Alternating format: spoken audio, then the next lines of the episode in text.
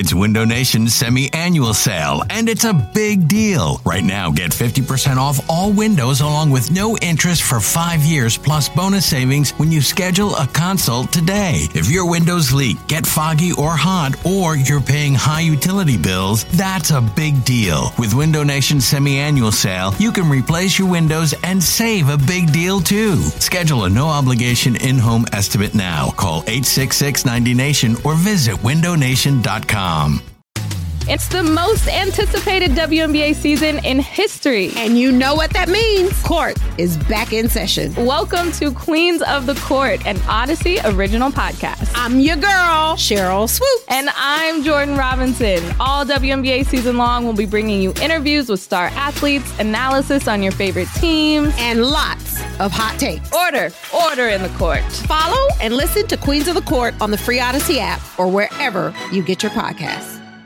This episode of BGN Radio is brought to you by teepublic.com for the t shirt lovers and the t shirt designers who like to have fun, laugh, look good, feel comfortable, get good jobs, get sweaty dancing, and go home with someone who also does those things. And we love tpublic.com so much that we created our own store with all of our fun t shirts and everything on TeePublic, including the BGN Radio store right now, is on sale. $14 for all of the t shirts that we have on there. Just go to bgnradio.com, click on the store, and everything is there for you. Also, 15 to 25% off right now of all the accessories, mugs, stickers, phone cases, onesies, and a lot more. Just head to teepublic.com or again to bgnradio.com and click on the store. This is BGN Radio.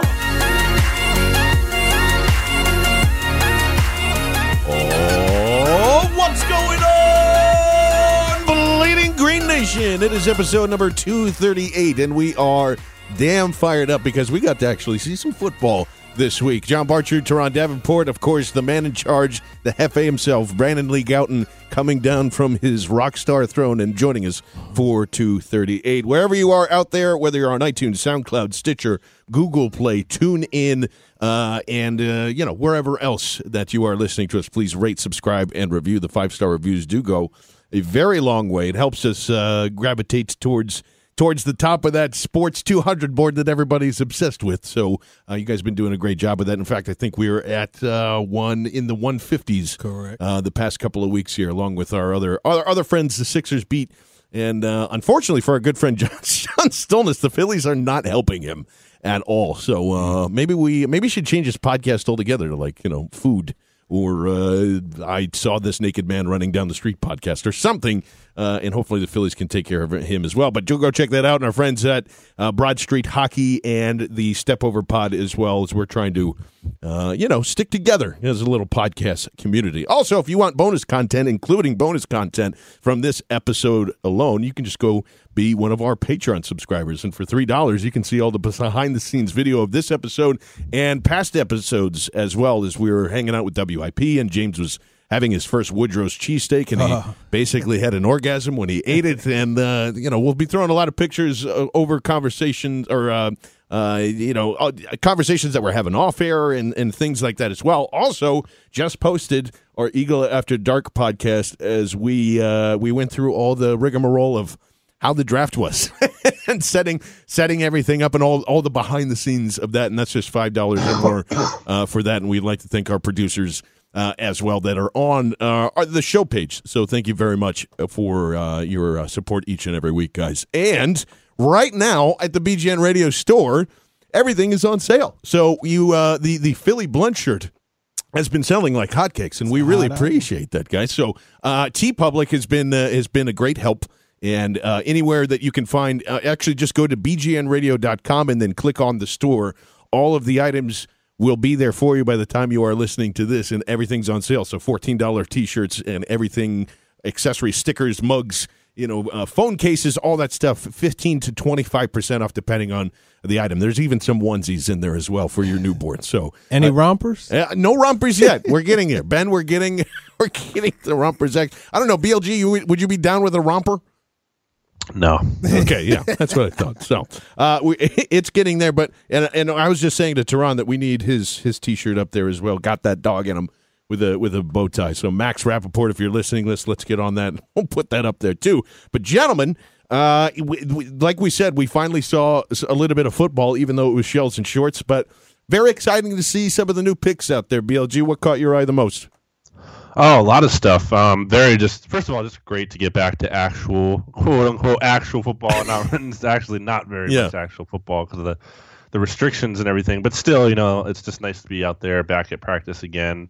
Um, so many so many things always stand out on that first day because it it's just this long time without seeing the Eagles practice, and all of a sudden you got all these new faces in, the rookies and some of the veterans are back, and obviously you have Alshon Jeffery. I think he stood out the most to me probably just because he's so big. Not only is he tall, but he's just so thick. He, when he stands next to all the other wide receivers, he just clearly stands out. I remember there was a point in practice where I was like, "Huh, where's Alshon at?" And I was like, "Oh, there he is!" Like pretty pretty easy to find him. Um, and definitely easy to find him on the field too. Thought he looked good catching the ball already. Uh, just so weird after watching a receiving corps last year, especially in practice, that just couldn't catch at all. To have a guy like Alshon who's just catching every pass and looking great all the time, it's just it's not what we're used to. So, uh, Alshon is the guy who stood out to me the most. You make a good point about Alshon, and the thing that stood out to me about him was just how strong his hands were. He had a couple catches in traffic, and you you just saw him just kind of snatch the ball. So that's a, a definitely a good point. And then the receivers overall. I mean, all the guys caught the football. Now, obviously, you know uh, Dorial Green Beckham and, and the football were kind of like Rocky and Apollo Creed. oh yeah, you know, we're, ge- we fighting got- each other. We're going to get into that in a little bit. yeah, he fought the ball on a couple of them, but uh, I, I think that was a good point. I was really fascinated by how quickly they inserted Rasul Douglas into the three corner rotation. I mean, and not only at in the rotation, but at a key spot. He's on the left side. You know what I mean? So they go to nickel. Jalen Mills bumps inside from left corner, and Douglas comes right in at left corner, and you have Patrick Robinson still there. So that was something to watch.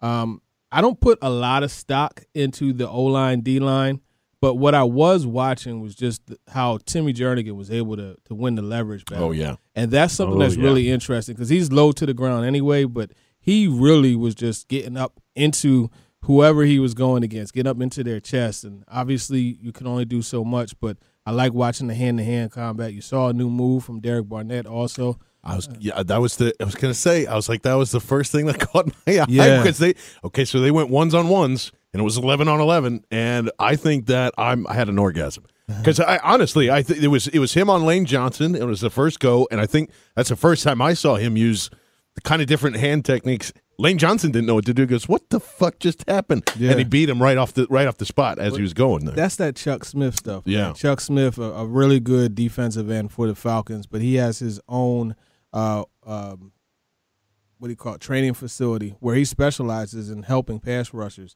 And it, it makes me think of a funny story that uh, I, I talked to Vic Beasley um, back at, at the combine a couple years ago, and I asked him if Chuck Smith was working with him on karate, and he just laughed at me.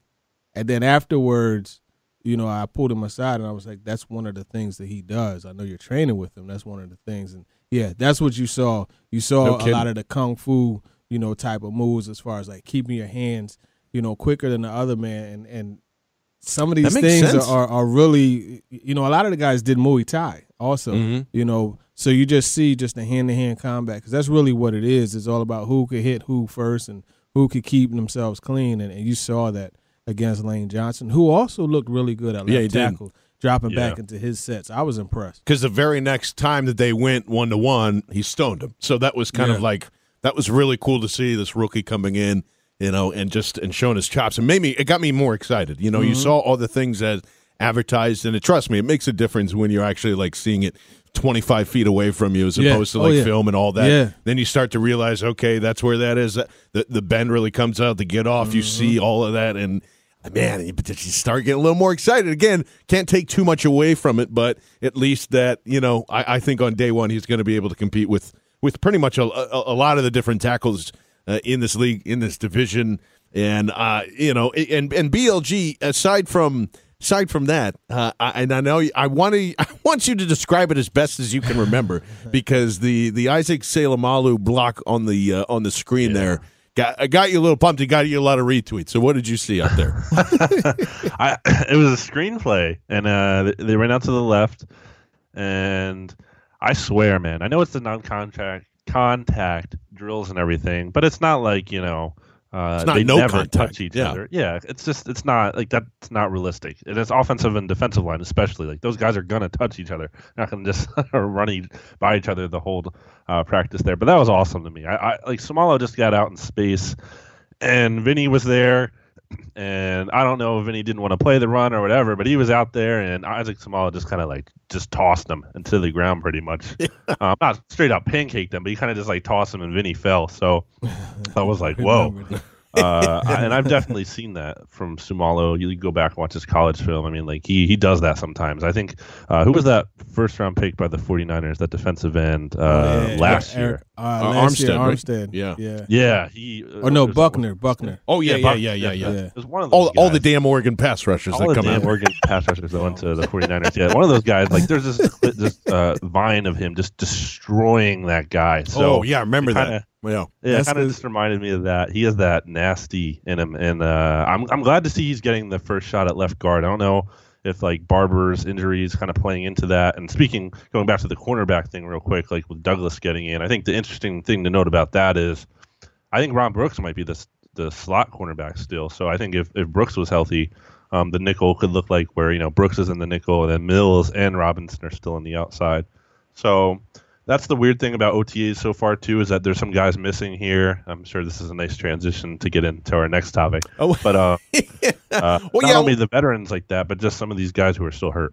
Let- Let's get on what. Yeah, we'll get we'll get back to some of the uh, the analysis and things like that. There's a couple other things I wanted to touch on too, but I mean, this has been blowing up for the past couple of days. Our good friend Joe DeCamara, Joe, I love you, buddy, uh, but you know, con- completely flipped out. Is just like this is unacceptable that Fletcher Cox wasn't isn't going to be here, and there's a lot of people that were disappointed. I, I think it's okay to be like, yo, man, that's not cool, but it's also like I can't remember a time ever where an OTA mattered towards the season, good or bad. Like I, I don't I can't think of a player that like, oh, he wasn't supposed to be here and he showed up and now the season's so much better, or Right. this player didn't make it to OTAs and now the season is worse because of it and you can point to it. It's so extremely hard to do that. Uh I, I don't know. I, I I'm curious why we're so upset about that versus a guy like Marcus Smith or Donnie Longball or Jason Peters not being there. Like those three guys especially for Marcus Smith, and I don't know if he's already if they, he's already been told like, yeah, dude, you're gonna get cut anyway, so don't even bother showing up or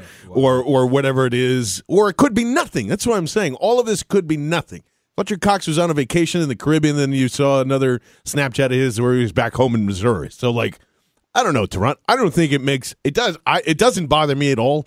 Uh, and I, I again, just as we're saying, like OTAs are great for us, but it's not. I mean, you're not learning anything new other than the defenses and the things that are. I think Fletcher Cox has earned a right not to be there at at, at OTAs. Now, here's the thing. Okay, I understand as a leader, you want him there and you, you want him setting the tone.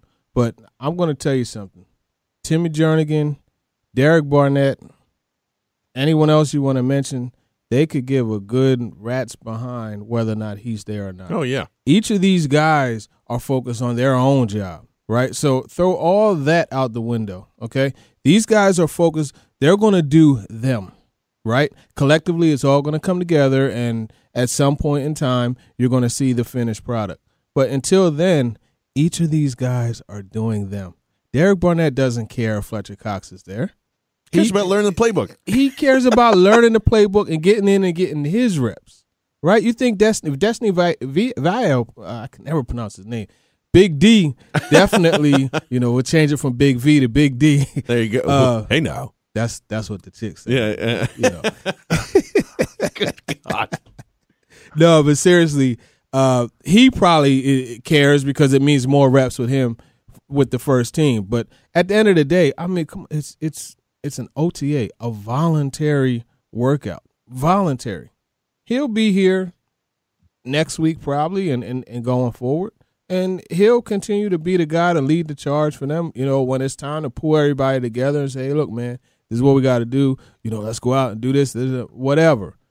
But right now is not the time really to be going crazy. Now, Marcus Smith, on the other hand, That's bad. He, this is different because your job is on the line. Yeah, Because obviously we talked about Barnett. You got BG, you got Vinnie Curry, but Steven means business.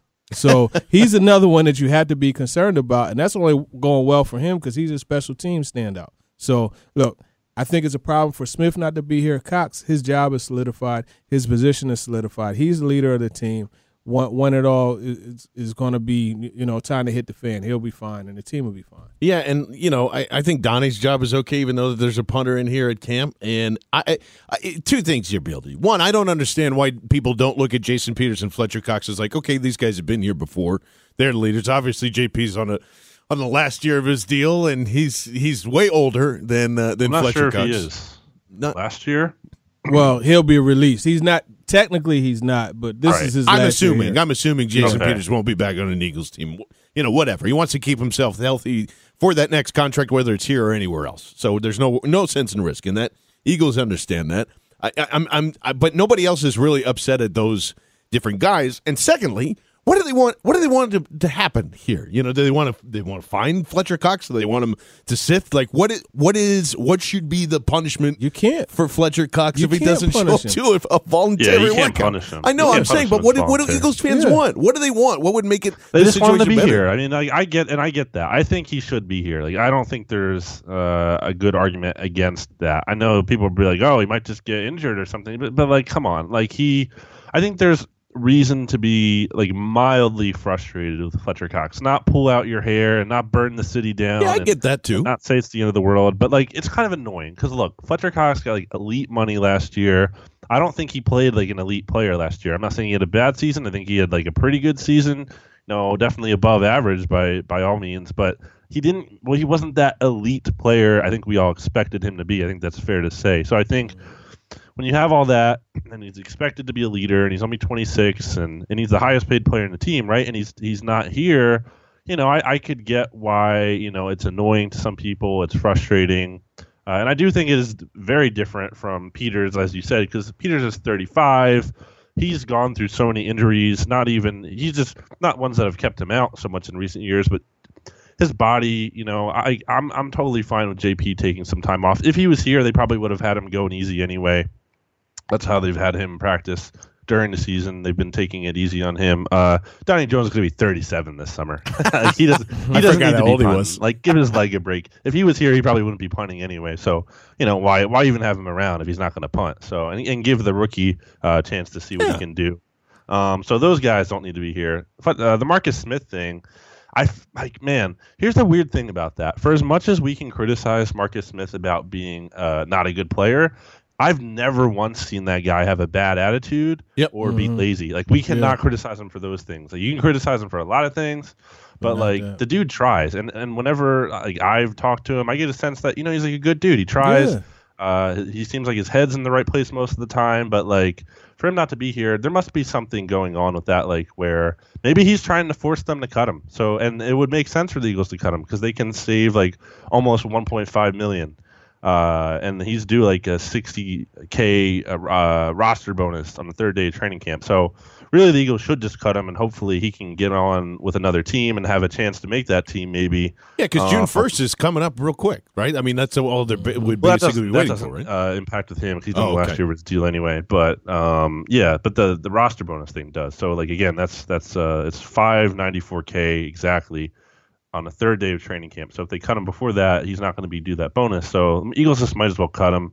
Uh, they'd save 1.5 million. That's a lot of money, you know, to to be saving in order to cut like what your fifth string defensive end. I don't. Yeah. I don't think Marcus Smith is like the worst player in the world. Like he had a, you know, he had two and a half sacks last season. That's fine as a backup. He plays special teams. That's fine. But for the money, it just doesn't make sense. And give him a chance to go somewhere else. Yeah, and you already, I mean, like you drafted and, you know, signed a bunch of guys to replace all that stuff too. So you might as well have them get as many reps as possible and just kind of move on. And especially if it's it's going to block any of uh, Derek Barnett snaps, yeah, I don't see the reason why they why they shouldn't do that either. Uh, BLG also a little drama as well. Uh, I guess from from the fallout. It's just so ridiculous. That's what it's all the things I hate about the offseason. Look, I, I say this with I don't know Marcus uh, Hayes personally. I've I've hated him since before I even got into the podcast or anything. I, I think his articles are bullshit. I think most of the stuff that he does is is just to say things and be contrarian. All that's fine. You know, I, I, I can still respect the guy as a reporter if that is you know, okay, we need you to write these type of things. I, I get that. Some people are put in those positions, and some of it actually comes from his brain. But I, I couldn't fault him because you know he's doing there, he's doing a job, whatever. In this particular case, when he's trying to basically say that the Eagles organization, I didn't read the fucking articles because I don't, I don't care. Like it was, there was the headline and all the hubbub was enough. Why, why even bother clicking on it? But like the Eagles are really upset. They made it sound. He made it sound that they were so distraught over Carson Wentz getting a, a private instructor and and basing all this stuff on like Doug Pederson's body language. And we were all there. Everybody saw the damn thing. It was on Eagles Live. Can is it is it even possible, BLG, that that Doug Pederson even knows how to be you know, uh, you know, sarcastic or in a, I don't know. He he is a pretty straightforward guy here. I couldn't believe that this actually, and then it got picked up everywhere. I guess that's why I got upset about it because PFT picked up this thing saying, "Oh yeah, the Eagles aren't." Uh, it, it, looks like they was a little upset with Carson Wentz's you know program. That turns into a thing. Like I, I think it's just so irresponsible to do stuff like that.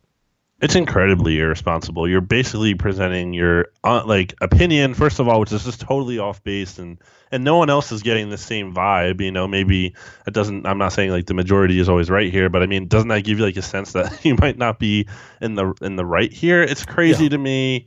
Um, I just don't even get what like the the bigger point is here. So all right, so the Eagles aren't happy with Wentz, so like what are they gonna do? Cut him now? Like like you know what I mean? Like what's the the fallout here? Even if this See, was true, like thing, what's yeah. the point of it? And the the whole thing that bothers me with this is now this is kind of a broader thing here, but like there's this script at the bottom of all these philly.com articles like thank you for your continued support we recently asked you to support our journalism blah blah blah like the importance of supporting the papers and supporting journalisms but then you put like this bullshit out there and it's like are you kidding me like you're gonna come cry poor and like cry that the papers are dying when you're like putting out like this is just absolute garbage out there and it, it really bothers me I wanted to do an article about this Hayes thing. I still might. I'm not sure. But at the same time, I'm like, I shouldn't do an article about it because it's just giving them the attention they want, and that's garbage. But at the same time, I feel like like this is so bad that it deserves to be called out. It's like it's one thing to have a very hot take or a very bad opinion or something controversial opinion like that. Yeah, maybe you might But not that- like hummus, but we don't, you know. But We- well, we yeah, let it but go. exactly. But I that's call this- um, but that's rooted in opinion. This and not presented as fact. Like this is Right. just total misinformation, fake news, alternative facts, if you will, presented as fact, and it's just terrible. It's disingenuine, um, or disingenuous. It's just it's so bad. Uh, I I honestly don't know how he gets away with it. I really don't. I think it's that bad. I shall call this scuttlebutt. That's what it is, right? And it was presented as fact. That's the bottom line. And here's my thing: when you're going to present something as fact, I think really, and, and we talked about this before the show.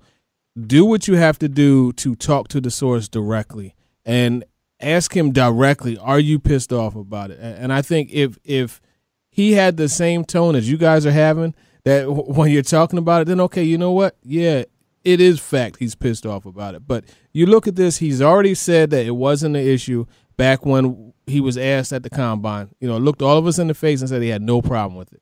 Right? So why would he from then to now all of a sudden have an issue with it? There's no reason for him to have an issue because it's not like Carson Wentz is the only quarterback on the planet Earth who is working with a guy to improve his technique. At the end of the day, I mean, look, we just talked about Fletcher Cox and being upset with him for not being here for voluntary workouts, right? Yes. This guy, no one is allowed. They're not allowed to talk to him. You know, up until April, whatever it was. So this guy took it upon himself to humble himself and reach out to a professional quarterback guru, so to speak, and perfect his his, his do craft. something. Like- what is what is the issue in that? That's that's A, but then B, if you look, Doug Pederson, like if we had this little screen right here and how it shows like you know the the whatever it's called with- Seismograph or whatever? seismograph, yeah, and or how the it lie shows detector or whatever? not even a lie, det- but just like when your tone changes on, on Oh, yeah, yeah, yeah. this changes. Doug Pederson is the same line the whole time in his press conference. There's no variation as far as tone or anything. So I really don't see how you could get that type of vibe. And I mean, look, we all read things differently. I've only read Doug Pederson to be pissed off maybe two or three times. You know what I mean? I don't remember exactly what had happened, but I remember maybe two or three times. I remember Carson Wentz getting pissed off. Actually, I did it. I asked him about his mechanics after the Cincinnati game because he threw in, Oh, three that. interceptions, and you know, but I don't think there's anything wrong with it. Yeah, yeah, yeah, yeah. I remember that. Yeah. Right. Yeah. You just happened to release the ball and it sailed like Superman, you know. But hey, that's a different story. But it's just like I, I mean, why are we putting this out as fact? Yeah, and, was- and that's the bad. major thing with that. I have a problem with it. it. Write the story. That's fine. But use words like seem to have. Yeah, use yeah. words like in my opinion or in you know whatever that type of thing is is what you what you needed to do instead of presenting it as facts. These people nationally who weren't there didn't see it, didn't go back and look at the the press conference, are now thinking that there's an issue within that locker room that really doesn't even exist. Sorry, man. It's not 1996 anymore. The internet exists. Like you know, it's just I, I yeah. I, I don't know. I think it's in in the same thing where you were saying BLG. I almost like I almost hate talking about it because it, mm-hmm. it just like it kind of promotes him in a, in a in a way too. But I don't know. It's just uh, it, it it need to be it needs to be said and just Yeah. stop bringing this stuff. Honestly, I, I I stopped a long time ago and you should too. But uh, I, it, interesting that we did. Speaking of and the mechanics in a lot of that. Brandon and I were sitting side by side there, and as they started doing their first 11 on 11s, I kind of looked in there and I said, mm, I don't really see anything really different. I said, I think there's a little more. I, I think I leaned over to BLG and said, if anything, it's a tiny bit more compact. I don't really notice any big differences. that's what it was. And uh, and of course, Johnny Page, being the fabulous nerd that he is, took last year's OTAs and took this year's OTA footage and put them side by side. And I was like, So awesome. oh, I was like, there actually is a pretty noticeable difference in the in the way the you know the elbow isn't isn't dropping as low, the ball isn't dropping as low. So I would say, at least for the most part.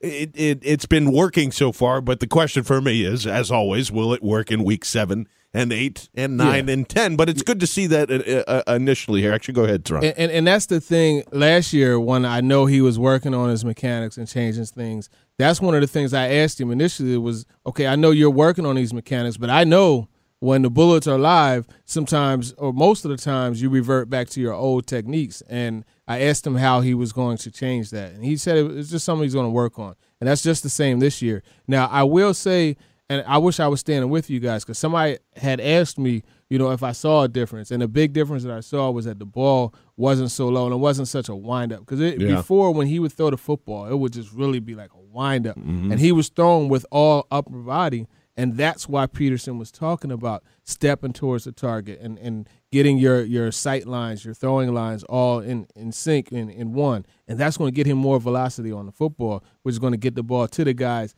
more in in in a position to catch and run and, and, and get yards after the catch, you know. But my thing is the delivery is more compact. He's holding the ball higher, which is good on the ball security side of things. So we just have to see how this is going to transfer. And you saw it on the field in that one day that, that we saw. I just want to see how it's going to carry over. And it has to become so habitual that it's not something that he's consciously thinking uh, about, you know, I, I got to make sure I keep yeah, the ball just up. Keep have the those ball up memory reps that are in there. he already has enough to think about. Right. This West Coast offense is stupid, you know, as far as like knowing the terminology, just even as a receiver, knowing, you know, okay, if it's this covered, I got to convert here, and, and instead of breaking this route off at 14 back to 12, I got to go from from 10 to 8, and know, there's a lot to consider as a positional player, but a quarterback, you got to know everything, Got to know where everybody's going to be at. and you got to know all the checks. You know, Yeah. he has enough to think about. They need to. You know, avoid giving him other things to think about, and that's why now it's all about that muscle memory. And BLG, you kind of noticed the same things that I did just kind of throughout practice. And again, throughout this, just to make sure, I think we can stop saying it after after I mention it again. But it's OTAs. Take everything for what it's mm-hmm. worth here. They- Just know that we're all talking in that regard. Kind of an up and down day, I guess, for for Wentz for the time that we saw him there. BLG. I mean, I I, don't know if it is. You know, still working on those mechanical things. Some sailed something, you know, some, some were there. A couple of jump balls that were kind of iffy or whatever. But I don't know. What did you? I know you wrote about it. So what did you make out about Wentz's uh, practice performance? Oh, great. Oh, That's, great. uh, oh, great. No, um, it, it definitely was up and down. I think there was one point earlier on in practice. It was just you know Wentz throwing to uh, receivers, no no defense, just one on one there, and. I, man, I swear there were like three or four times, in, well, not four, but it was like I'm pretty sure it was three out of four times. Uh, Wentz was trying to throw deep to guys along the sideline, and they were just like sailed each time, and I was just kind of I just laughed to myself. I was like, oh man, um, it's the first day, so like I'm not gonna be like freak out too much, but um, and I think the the kind of here's the weird thing, and I kind of uh, theorized this last year. I think uh, this term might get overused sometimes, but I feel like Wentz is a gamer, man. Because as soon as they went from that drill, which was like a little more casual, to like, uh, again, this was no defense still, but they, it was like a team setting, and everyone's like running full speed and sprinting, and they're almost running like a no huddle at this point. Like when the bullets were flying, like he was connecting with people down the field and everything. Like you just saw the tempo turned up, and and he was pretty, uh, very spot on. So as soon as I kind of tweeted that out there that he was overthrowing some passes, he he came back and he looked really sharp. Uh, he made some really nice throws yesterday. I felt like uh, hit Alshon at least once. Had uh, Zach Ertz on a post along the sideline. Um, he did have that interception to Rodney McLeod. I don't know what was happening Careless there, throw. where he kind of just threw it up. Uh, I don't think I saw like the beginning of the play or I didn't see everything there, but I kind of just noticed that all of a sudden uh, Wentz is targeting Alshon, and I guess he was double covered and. And I don't have any problem with giving you know Alshon a chance to catch the ball, but it, the ball was off Especially target, early. Got to really, test that thing out. See, It, see it what wasn't happens. Yeah. But you know, it was it was way Yeah. off. Like was a bad Rodney throw. McLeod Yeah. was almost like catching a punt back there, like at one point. So um, that wasn't great. But let's say, let me please let me point out, I have to do this that Carson Wentz was certainly not the worst quarterback there because I think we can give that award to our good old friend Nick Foles. Da, Nick da, da, Foles. He, he, some things never changed. Still throwing wobbly passes down the field. Oh man, Uh, yeah. Throwing to Zach Ertz's feet when he's three feet away. at like Still 50 miles an hour too. Yeah. Super. Getting his Nate Sudfeld on trying to Oh, kill yeah. those worms. And uh, also, just like I think the very first pass that he threw was a swing pass, uh, and it just it was it was behind and it was at somebody's feet, and you're just like Jesus Christ, Nick. You know he's such a nice guy, and and then in the locker room, you because I feel bad judging all these guys all the time, and then you talk to him and. He's like, "Hey, uh, I really like uh, saltine crackers, and things are great." Just do it the right way. You know what I Yeah, mean? yeah. It's just all about doing it the right way. They have a job to do. We have a job to do. you know, Absolutely. so. I, again, Nicky Franchise, very nice guy, will always be. Just he is what he is uh, during this. So I actually thought Matt McGloin looked pretty good uh, for what he is. It's still Matt McGloin, and uh, you know I still kind of prefer a, a you know a developmental guy that maybe could turn into a backup or something you could sell in there. But I mean, whatever. It's it's inactive. It's an inactive spot, and uh, I think if if desperate times call for desperate measures, maybe he can squeeze out a game for you. You know, maybe. You know, but it's hopefully you'd have to rely on LeGarrette Blunt and, and just hand him the football forty times a game, or around and give him the rock. something like that. And again, by the way, the Philly Blunt T-shirts on sale right now at our TeePublic store. BGN our TeePublic slash user slash BGN Radio, but we will be sending out the links in all the show pages, or you can simply go to bgnradio.com and click on the store. We have to give him one of those, honestly. Yeah, I think we next should. media availability. Just be like, look, man, you came in, we thought of this. There you you gotta go. have it. you know, just give it to him. What do you think? He seems like X? he's cool. Yeah, I would say yeah, a double I X. think he'd you be know. down with that. Yeah. You don't, you want- you don't think it would offend him though, with like because of the weed charges from before. If he takes it that way, it's like that. That was my only concern about that. You know, it's just like, hey, you know, uh, maybe we should explain it to him first. It's just like, hey, there's a really popular cigar. It's called the you know the Philly Blunts. Uh, he knows what a Philly is. That's not just in Philadelphia. And, and, Fair and, enough. and look, not to bring up old things, but that's part of what he got caught up in when he was in, Oh, in. Pittsburgh. So, you know. I, you, I, I, don't, I would feel nervous. I would feel nervous giving it to him. I feel like, right. what the fuck is How this? about we do this? I, I'll I'll befriend him on Tuesday. There I'll pull go. him aside and talk to it, and I'll gauge hey, it man. and then see, you know, see where he's at. Okay, yeah, that's You a good what I mean? idea. I like that idea a lot.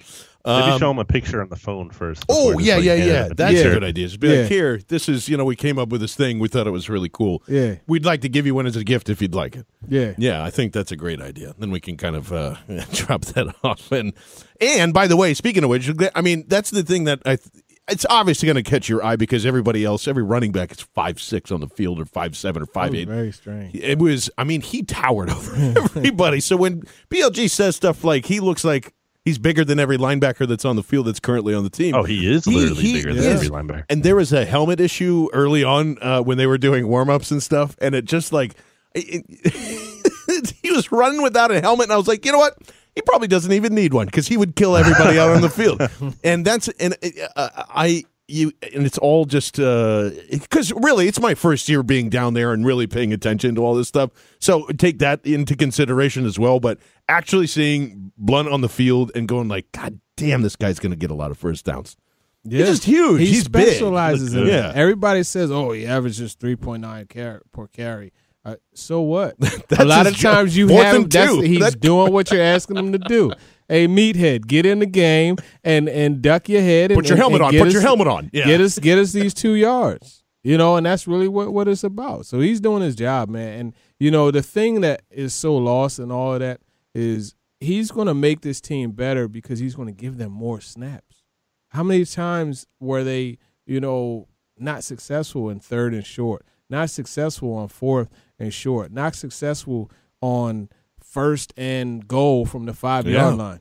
You got this battering ram. You just keep, and the thing that I like about him is he understands how to get little. He has that Frank Gore type of ability where a cat, like you know, a cat, if he could get his head through through it into an area, the rest of his right body's going to get there too. And that's something that he has. A lot of people over uh, underrate, and that's why he's such a really good short yardage back because he has a feel for the blocking scheme. He has a feel for where that hole is going to pop up, and he has that way of just squeezing through there. And if it's not there, he could bounce it outside and So let me. Get I, to the I just want to make sure I got this correct. He's got that dog in him, but he oh, also yeah. has that cat sneak ability to get away. he's he's got the dog and the cat. Man, he's he's unique. He's unique. I love it. No, and it's true. I mean, BLG, you, you kind of feel the same way when you were looking across and seeing some of the running backs, and even Donnell Pumphrey looked like he had, you know, it's a first day. He was kind of, he was kind of a little bit up, up and down there. He dropped some passes in there, but He you could, fumbled once. yeah, Yeah, he dropped Um, one. looked really good fumbled as a, a punt returner, which I don't think he returned a single punt in, in a game in uh, college. It's just kind of weird. And I think he only had like five kick returns too, and he was Mm-hmm. doing some of both of that there in practice, and looked really natural doing it, which is great for the Eagles. You know, because Darren Sproles is going to retire after this year, and Sproles obviously one of the best punt returners in the game today. And to not have him is going to be a big loss. But if you got Pumphrey in here, I'm kind of interested to see what he can do. Um, as far as Blunt goes, man, I, I just I'm like more and more I'm just loving that guy. With the thing on on Twitter last week where he's just someone tries to come at him and insult him, and he's just like, "Hey man, f you." Um, he didn't say that literally, but just like the sentiment Basically, of that, like yeah. he just he just put the dude on blast, and and the thing without the helmet, I don't even know if that was intentional or not. I just love seeing him run down the field. Uh, he looks fast, man, and and that's the thing with Blunt. Like we talk about him as this short yardage guy, and obviously he's had success there. But a good stat, and I know Tehran loves stats, so I have to bring it up. Um, 4.92 yards per carry over the past three seasons on runs to the outside, and that's 10th out of 59 running backs with uh, over like 100 carries. So that's pretty good too. He's not only this guy who can run between the tackles, but also, and I think we saw that too in practice. He he has a good speed too, man. He's big, but he can run.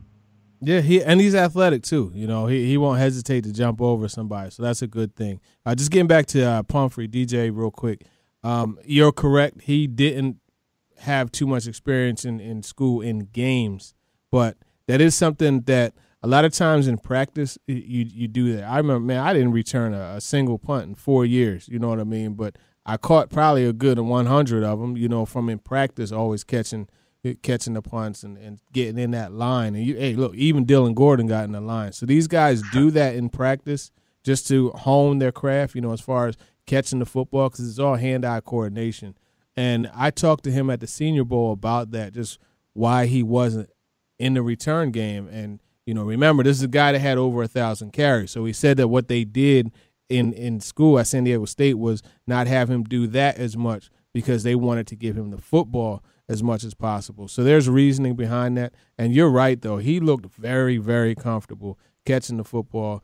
Uh, you know, from the jugs machine on punts. So that's going to be a thing to watch. I can't wait to watch him during, um, you know, training camp, but more importantly, during the preseason when he gets those touches because you know Darren Sproles isn't going to get many of them. So you're going to get to see this guy, and I, I, can't wait. That's a gift that I'm waiting to unwrap. And obviously, you know, over the last couple years, he's someone I've been high on. Oh, absolutely, and I, yeah, I think everybody's kind of excited to see him in the in a running game too, and just kind of those stretch know, plays. Yeah, bounce around and just and just kind of see what happens. I can't believe we made it this far and we didn't get really into this, but wow. So uh DGB. rough day. Rough day, we'll just say. We'll be we'll be nice. So it's funny because I think everybody's seen the video at this point. If not, we'll have it on bgnradio.com and also on Bleeding Green Nation on our show pages. And it's it's out there already. It's been on our Facebook and everybody's Twitter feed.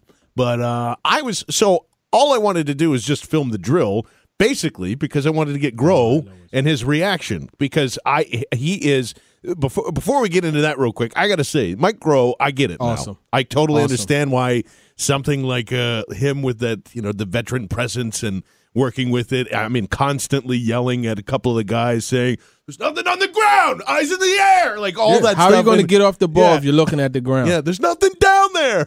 so look at the ball. Yeah, yeah. So, uh, and you got it, and just all the different drills that they're doing. Uh, I haven't seen those happen in Eagles practices before, so I think he's adding some new elements to that as well, and I think he's doing awesome. So the whole reason why I was filming that is to pick up all that audio and they were just doing simple drills. So here comes Alshon Jeffery. He does goes in and out, comes around the comes around both flags, catches the ball, moves on. Now Snagler, who we haven't mentioned because some of the questions are about him, and we'll get into that mm-hmm. in a little bit. Does the same thing, even crisper, even faster, catches the ball, moves on. DGB comes out of the thing, stumbles, turns Whoa. around the flag, stumbles again, cuts the corner to way too way too wide, and the ball goes off of his shoulder. He falls down on the ground, does a little tumble, goes oh man. They're just sitting there like, oh my God, I can't believe I just caught all that. So, yeah, I mean, uh, I, I still love my prediction here, BLG, that uh, I, I think he's cut week two. Oh, well, he, he can't now. Sorry, I yeah. forgot. The new rule is it's one cut down day in the NFL. The owners passed that. So it's just, I, I feel sorry for actually both of you because that day that happens, that transaction list is going to be longer than my – well, it's going to be long, and, uh, oh. and, and you're going to be there forever and ever and ever. But uh, so, well, regardless of that, I think he's he's cut early as possible. Maybe even before. Can they cut before training camp? Yeah, they can do that, right? Yeah, they get rid of guys. So yeah. I I wouldn't be surprised if he's not here past that and he ends up as an Arizona Cardinal for the rest of camp. Man, I mean, I'm done with him. Yeah, and that, you know that, the thing with him, and I remember in school we had guys who had trouble catching the football and uh, they would fight it. You know, and our coach would always say, "Yeah, beat him up, ball, beat him up," and, and that's that's what's happening. He's fighting the football. He's not catching it naturally, and, and you saw that on the one deep pass that that he did catch yeah. on air, and he still double caught it. And you could just tell, like you, I'm watching him and I'm just looking at him, and I could just tell that he's not comfortable catching the football, and that's a problem, you know. And then you look at those drills that Coach Groh has them doing. That's all about securing the ball through the catch. You know, first first and foremost, getting in and out of your breaks, getting your head around locating the football, securing it through the catch, and then through contact. And that drill that he has them do with with the noodle where he's smacking them at yeah. the end, that's an awesome drill. And that just forces muscle memory to tuck it. Because if you don't tuck it, because Coach Coach uh, Trip is, is is hitting right at the ball, you know, press trip or whatever his yeah, name yeah. is. He's he's smacking right at the ball, so it forces you to tuck it. But that's something that you know DGB is just struggling right now, and even just small, minute things. You know, as I'm not a professional wide receiver, you know what I mean, but I see it. I see him lining up, and I, I saw a couple of other guys too. Paul Turner did it also, where they're looking down. You have to look at the ball. Yeah, That's the only way you're going to get a good jump on the football. You have to have to look at the ball because when you're in Dallas and that crowd's going crazy and it's third and seven and you you got uh, Nolan Carroll coming up press pressing you right you you have to get off the snap right away because if you don't you know you're not going to the rhythm's knocked off so he has a lot to do in order to get himself together I'll be surprised if he's around and you got yeah, these young rookies in, in Mack Hollins and, and Shelton Gibson who Shelton, I'm going to tell you guys a little something about Shelton Gibson. All right. I know we all believe that he's really good, and I, I fully believe, but don't expect to see a whole lot yet. Oh, yeah. He's, well, you know, but uh, as you say that, And uh, BLJ, I want to get your thoughts on this too. I was actually uh, really shocked on how many balls he dropped in practice. Wow. Exceptionally shocked. Well, I was here's, like, here's the thing. Wow. Here's he's thinking too much. Yeah. He's thinking too. This this Wesker and it's a conversation I had with him. You know what he's required to do here is a lot different and a lot more uh, detailed than what he had to do at West Virginia. Yeah, that's what happens Right. with most of those guys. It most of them, you know, but when there are some guys, you know, like you know, some of your guys that play at Stanford, even SC, you know, these guys come out and they're pretty polished as far as the route running side of things is concerned because they run multiple routes. Right. He didn't. He didn't run a lot of Yeah, routes. the route tree's not so now you're you're you're learning new routes. In addition to learning this scheme, he's a, a guy that's his game is based hundred percent off of speed, right? Driving here, like let's say let's say I, I gave you directions to my house. That first time you get to my house, it's going to take you X amount of minutes. But once you're comfortable driving to my house, it's going to take you less because you know where you're going. Yeah, and you it's, can it's know the shortcuts nature. and things like and, that, and, too. And that's the same thing with this offense. And so BL you're not going to see a lot from him right away. Yeah, and BLG just to get back to the DGB thing too. Like I know you, I know you saw that Patrick Robinson. Deflection. Oh yeah, that was that was so bad, man. That's Patrick Robinson is uh, about like five eleven here, yeah, and uh, DGB is about six four, so there's about a good five or four inches there, and man, went through past deep, and if that's Alshon, like no question, that's getting caught. Like yeah, and obviously, in in fairness to Or DGB, deflected. Alshon's really good at that. It's Yeah. not like uh, I'm not saying like just any wide receiver makes that catch, but you know, DGB is supposed to be this big guy. He's supposed to be a guy who can go up and get that jump ball in theory, and he just can't. Like Patrick Robinson just jumps up, and really good play by Patrick Robinson, and credit to him um, for getting up there and knocking that thing down. But but man, I mean, you just see DGB get out muscled like that, and it's just like there's just He- no hope there. Really, He I took mean, himself out of the play. He jumped Yeah. before the ball was even there. yeah, You- Yeah, you know what I mean? just- that was really the issue. Poor ball He- skills. He has no chance to make this team pretty much. I mean, because even if he does, he's not contributing on special teams. And going back to Gibson, yeah, there's been some drops there, and and I get the idea that some fans might be excited by the speed and everything, but I really don't even think he's active this season, at least early in the season, Yeah. um, unless he's contributing as a kick returner or something, which I, I don't know. That doesn't seem impossible, but otherwise. If you're keeping six, you're, you're not going to keep all of those guys active, and and in fairness here, Mack Hollins I thought looked pretty decent. I know John's did. favorite wide receiver, Mack Hollins. I thought he kind of had a good day, catching passes without gloves on, which I always think is Yeah. curious. Um, he looked really good. I don't think I maybe he dropped one because I saw him doing push-ups at one point. But outside of that, I didn't. I never saw him drop a pass personally, and I thought he looked pretty good. Looked pretty fast too. He's really smooth, man. That's that's the thing I think that's uh, sticks out about him the most is just the same with and and even I'll say, uh, yeah, yeah, we'll just get into it now. As Nelson Agholor, it usually is during these times too. Like they are, his he's really polished. Like Mack Hollins is is is really nice and his hands are good and. I really want to see him with the pads on, and I, that's that's the one guy that I'm very curious about, and I think he he will be definitely active, and I think he's going to be he's going to have snaps early on. I, I there's going to be a nice little battle going on, and you know I I, I know that it's and it's this, it's the same cycle of, of everything here, but Nelson looked really good, man. you know, Nelson looked really really good. Made a lot of tough catches, did a lot of nice things.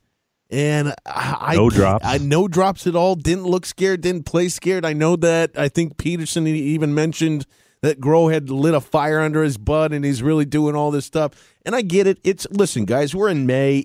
I, I I would never try and convince you of anything, and I wouldn't even say anything as ridiculous as well. Nelson Agholor is gonna. This is his year to kind of come around and and turn around and do all this stuff. But I am still hanging in that very low bottom of like he's just the way he's able to run routes and do the things that he does. He can't. He has to be at least something. He can't just be a complete bust here. So so maybe maybe there's going to be a little bit from him this season with this new wide receiver coach here. And we talk familiarity, right? This is his first time having a repeat year in the same scheme. But to be fair, a lot of guys have been using that this year. Zach Ertz has used that. You know, there's you can and, and Well, maybe it's true. You can say that with the entire offense. It's Yeah. the truth. That I mean, that a lot of guys are using it because it's true. you know, a lot of people Yeah. like steak because it tastes good. That's the Oh, fact of the matter. Except for BLG, not Okay. a steak guy. Well, Not a it- huge steak guy. Okay. a lot of people like to eat because food tastes good. Yeah, there we go. Yes, So- that, that we There we can all agree on. So Yeah. the thing, the thing is, when you look at, at at Nelson Agholor, a- and and we are so so so caught up in the Mike Evans, the Brandin Cooks, or Odell Beckham Jr., the Jarvis Landry. These guys were able to come in and, and have success early. That's rare. Not everyone does that. Amari Cooper. Not everybody does that. Guys take time to develop. You have to allow him to develop at his own pace. I'm not making excuses for the man because the fact of the matter is he dropped way too many footballs last year. He dropped footballs that he had no business dropping, especially that slant where he probably would still be running if he would have caught it. It was at home. I forget Oh, who it was against, Mhm. but the fact of the matter, he should have Giants game, yep. exactly. He should have caught the ball. He didn't. Right. So the thing is, if if it's these different little things that that, that are are causing him to fall short, what happens if he does catch that football? You know what what happens i- if he is able to put it all together? You have a really good player. What happens if he's used correctly to where you're getting him the ball in space, allowing him to make the easy catch to develop his confidence and catch the football and get upfield? Jordan Matthews said it. He hasn't seen a guy who has the ability to put his foot in the ground and get upfield as as explosively as as Nelson Agholor. So And those we've are seen that in things flashes. Yeah, we've seen it in flashes. So- right. So it's just you know he just has to put it together. This is year three for him. This is the year typically that receivers are able to really make their mark. We're just caught in a microwave society. I think the guy has plenty of ability. I will continue to preach that. It's something I preached last year, and he showed it in spurts. And I, I think he's going to have a solid year this yeah, year. yeah, absolutely. So, um, hope, hopefully, hopefully it is, and then and then we can celebrate. Because honestly, it would. I mean, that's a, that's the part of the hope here, BLG, is if and hope, and if that works out, this wide receiving corps looks pretty good. Oh, they they look deep, man. You know, then it, then it, it goes from it goes from like okay, it's a lot better from last than last year to oh wow, you know Nelson Agholor has you know whatever six seven hundred yards and a couple of catches there, and that, you know that's what we're looking for. I don't I'm not we're not uh, obviously by this point we're you know the, the thousand yards guy is is kind of long gone. The wide receivers that they brought in are to replace probably most of this group here, but if it doesn't, and just like you said, if Gibson's struggling. Nelson Agholor would be a huge asset to just be a, be a something in this offense. I can't believe how good Nelson Agholor looked. Hey, I know, I know it's May and everything, quick, but honestly, yeah. like seriously, because I don't agree with the the thing you said, John, about like, oh, you know, this is just this time of year where he's been good. I mean, no, like in my opinion, I've I the only time I've seen Nelson Agholor be really good was like maybe a little bit in OTAs when he was a rookie at first. I thought some there was something promising there, but since then I've watched so many I've watched every practice of his that's been open to the media. And I've just seen really nothing there that I was very impressed with on a consistent basis. There might have been a good play here and there, but just nothing that he strung together consistently and you came out and you were like, Wow, that was a really good practice. So for him to do that, uh, it's exactly what he needed because he needed to get off to a good start this year. I mean, this is his last. If he plays bad, if he struggles this year, this is his last year in Philadelphia. Like, there's no question. So he needs to have to get off to a good start here. You know, Doug Pederson did say that Mike Groh lit a fire under him, and it looked like it. He was catching everything. He looked smooth. The confidence is there. Uh, maybe the the haircut helped a little bit. He shaved his head now. Uh, Head- the head jersey doesn't look like a microphone anymore, man. Yeah, yeah. I, maybe those things help, you know, like a little bit just psychologically or something there. Um, so uh, very encouraging to see. I'm still, you know, again, one practice. We'll see. I'll believe it once I get some more of these practices strung Yeah. together. But uh, definitely more than I expected. Uh, for sure, and and that's kind of that was I- think I I honestly think that that's the most impressive player at OTAs as Yeah. as we saw there. And so. and it's a mindset thing. You know, we were texting back and forth earlier, uh, Nelson and I, and you know, I, I texted him something that you know uh, I I saw that that I really like that Ray Lewis said. You know about stacking days. You know how excellence is a series of small things stacked on top of each other, done well, day after day after day after day, and and that's that's the mindset that he's adapted to. Just doing a series of little things the right way and how that will collectively add up to excellence. And I think that you know, like I said, this this could be a, a, a solid season for him, and I'm expecting it to be. Yeah, absolutely. Uh, well, uh, you know, and uh, obviously all of us will be down there next week as well. So uh, we will we will see if anything has changed. And by us saying all this, I'm sure that Nelson Agholor will drop ten Drop passes just because we've talked about it. We've You got- know, I think he's going to have a horrible Yeah. year. You, you know, he he looked terrible. terrible, and he, Uh, but we will get into your questions right now. And I just want to remind everybody before we get into the questions that our good friend, it's Vince Quinn on the twitter.com. Vince Quinn is doing a fantastic job of upon further review. That's awesome. And his latest one is about Steve Young's career. And basically, the title says it all. Steve Young should have been a bust. So it he's had a it was a nutty. I listened to it today, and it was indeed the craziest trip of of all time, going from the USFL to Tampa Bay to Bill Walsh liking his rushing ability and scrambling ability and all that stuff. It's a really great listen. Be sure to check that one out as well. It was just released yesterday, and you can go find it at bgnradio.com. Our good friend Mike Kaye, what's up, buddy? Now covering the Jaguars down there uh, for First Coast News. More likely to be on the Eagles this season, BLG, Mike Kaye or Marcus Smith? Uh, Mike Kaye. Yeah, yeah, I tell him to agree. pack it up, man. Come to on back bring- to the cold. Bring it back up here.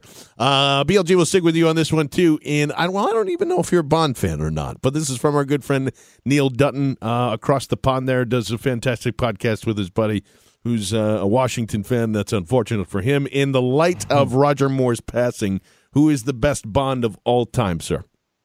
What? In What Ro- is this question? Roger Moore, who passed away, who was one of the who was one of the James Bonds. Uh, who Oh, James Bond. who is the best James Bond of all time? Uh, isn't it George Clooney? Oh No. fuck that guy. First of all, I haven't seen him. I don't. Know. I would no. I I'm still uh, I'm still much the Sean Connery. I don't know about you, Too. I like Oh, Sean yes. Connery a lot. I like him a Yeah. lot, but my favorite Bond is Octopussy, and um, I got to go with Roger Moore, man. Roger Moore That- was the that's, guy. That's the guy. That was my guy, man. There it is. And then uh, oh oh and and follow up BLG. Sorry, I missed this part. Would he be better than Marcus Smith at defensive end? Your favorite James Bond? Holy cap! The, the Marcus Smith hate is coming in here. Marcus Smith had a decent season last year, man. he's, he's, he, he looks like an NFL player. Yeah, I don't mean, think- not. I don't think any of the James starter. Bond could be a good defensive end, but maybe um, I don't know. Maybe what would a what would James Bond be in a in a position? Oh, I would, I would say Um, something receiver, sneaky. man. A wide receiver. Wide- I was thinking safety, Safety, maybe something come like that. Where's sneak. the safety help? Uh, go. your all that. Uh, all right, Teron. Who do you predict to be the starting wide receivers and cornerbacks at the end of the season? Go. Okay, their opening package, their base is going to be three receivers. So let's go Alshon Jeffery at Z, Yeah. Torrey Smith at X, Yep. Good old Jordan Matthews at Right slot. there. I think that's right. CBs. CBs, Well, and they're going to play nickel more or less of the time, right? I mean, they're going to play nickel a lot. Probably. like forty three percent of the time. nickel. I'm going to say Rasul Douglas at left corner. I'm going to say what you saw: Rasul Douglas at left, Patrick Robinson at right, Jalen Mills in the slot. Base, Sue is going to start. Wow. I Wow. believe Sue is going to start. I, I really do. So I'm going to say Rasul Douglas and Jalen Mills. Uh, what do you got there, uh, B- uh, BLG? Um, for wide receivers, I'm going to agree with Tehran. I think it's Torrey and Alshon on Yeah, I the think we're all outside. Jordan that now. Matthews, if he doesn't get traded, um, in the slot. And for cornerbacks, I'm going to guess for week one. I'm going week one. I think this changes, but I think Patrick Robinson and Jalen Mills start in the outside in week one. Um, and then Ron Brooks will be your nickel cornerback there. So I don't think Douglas will be on the field so much right away. I, although I think that could easily change. I think you know Robinson struggles or someone gets hurt or something like that, and then Rasul Douglas is in. Uh, I think you'd probably be you might be best moving off Robinson to the slot. That seems like where he's had his most Yeah, success in recent years. But it seems like the Eagles still like Brooks there, so we'll see. Uh, yeah, I'll probably say at the end of the year, I'm gonna, I'm gonna say, yeah, I agree with everything else. I don't know how the CBs end up. Actually, I think Rasul actually will start, and I don't know who's going to be on the outside. Honestly, I, I, I don't want to say it's Patrick Robinson, even though that's what I'm thinking at the at the back of my head. I for- forgot to mention that too. Doug Pederson did mention that they are they are your two starters, at least moving into OJ's is Jalen Mills and Patrick Robinson. No no big surprises there. Okay, uh, BLG. This is uh, from Eric uh, Er- Erza Erza Rip E E- E R A Z or excuse me E R Z A R I P. Uh, if if it were up to you, as now that Jordan Hicks was the 84th pick in 2015, and two selections later, the Cardinals took David Johnson. Right now, if you had to redraft, would you switch those two guys out? Not at all. Jordan Hicks is uh, he's his stats just based on stats alone. He's literally on pace to be a Hall of Famer. I know David Johnson is very, very good, and I would love to have a running back.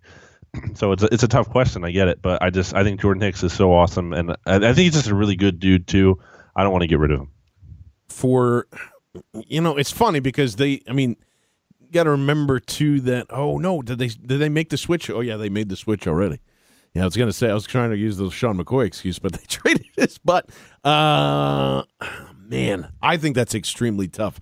I will say this just because of the injury history. Well, they both have injury history, so that takes that out. I'm gonna mm, I'm gonna say David Johnson. I would I would take David Johnson over Jordan Hicks. Ron, That's a tough. One. It's a very it's so close that I want to mention that it is very very close.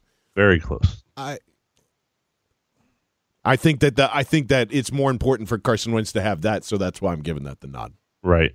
I'm gonna go with Jordan Hicks Yeah, just because the guy's coverage skills, how he plays against the run, yeah. See, how I- he defends the screen. Man, what would happen in the middle of the field right now if you took him out of there? That's the Well, other thing I'm not thinking only too. That, when this team was struggling against screens, you know, because that's what they started to go to to attack that attacking defense.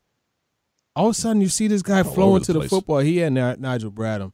I, I, I gotta go. I gotta go. Jordan Hicks, but David Johnson is is uh, very good all around back. So From University of Northern Iowa. yeah, It's not really. Not really. No, That's it, a stretch. It, it counts. uh, oh, our uh, on on air uh, road producer Brian Coulter chiming in was the entire point of our o- OTAs worth it just to get that DGB clip falling down in, in every possible sense. Yes, Brian, absolutely, it was. Uh, uh, Sean, uh, Sean is, is chiming in. I always forget how to pronounce his last name here. Uh, BLG is it C- Cottrell? Just like straight up. Yeah. Okay, you got it. Sean Cottrell, uh, player that's most caught your eye this weekend. I think we all agreed on that as we were going out. As Nelson Agholor probably was that. Uh, Jack Fritz, who you heard earlier yell and scream about Fletcher Cox on this podcast, along with James Seltzer. Uh, Mack Hollins, first or second round Hall of Famer there, BLG. Their first ballot, I should say. I was going to say uh, easily first ballot.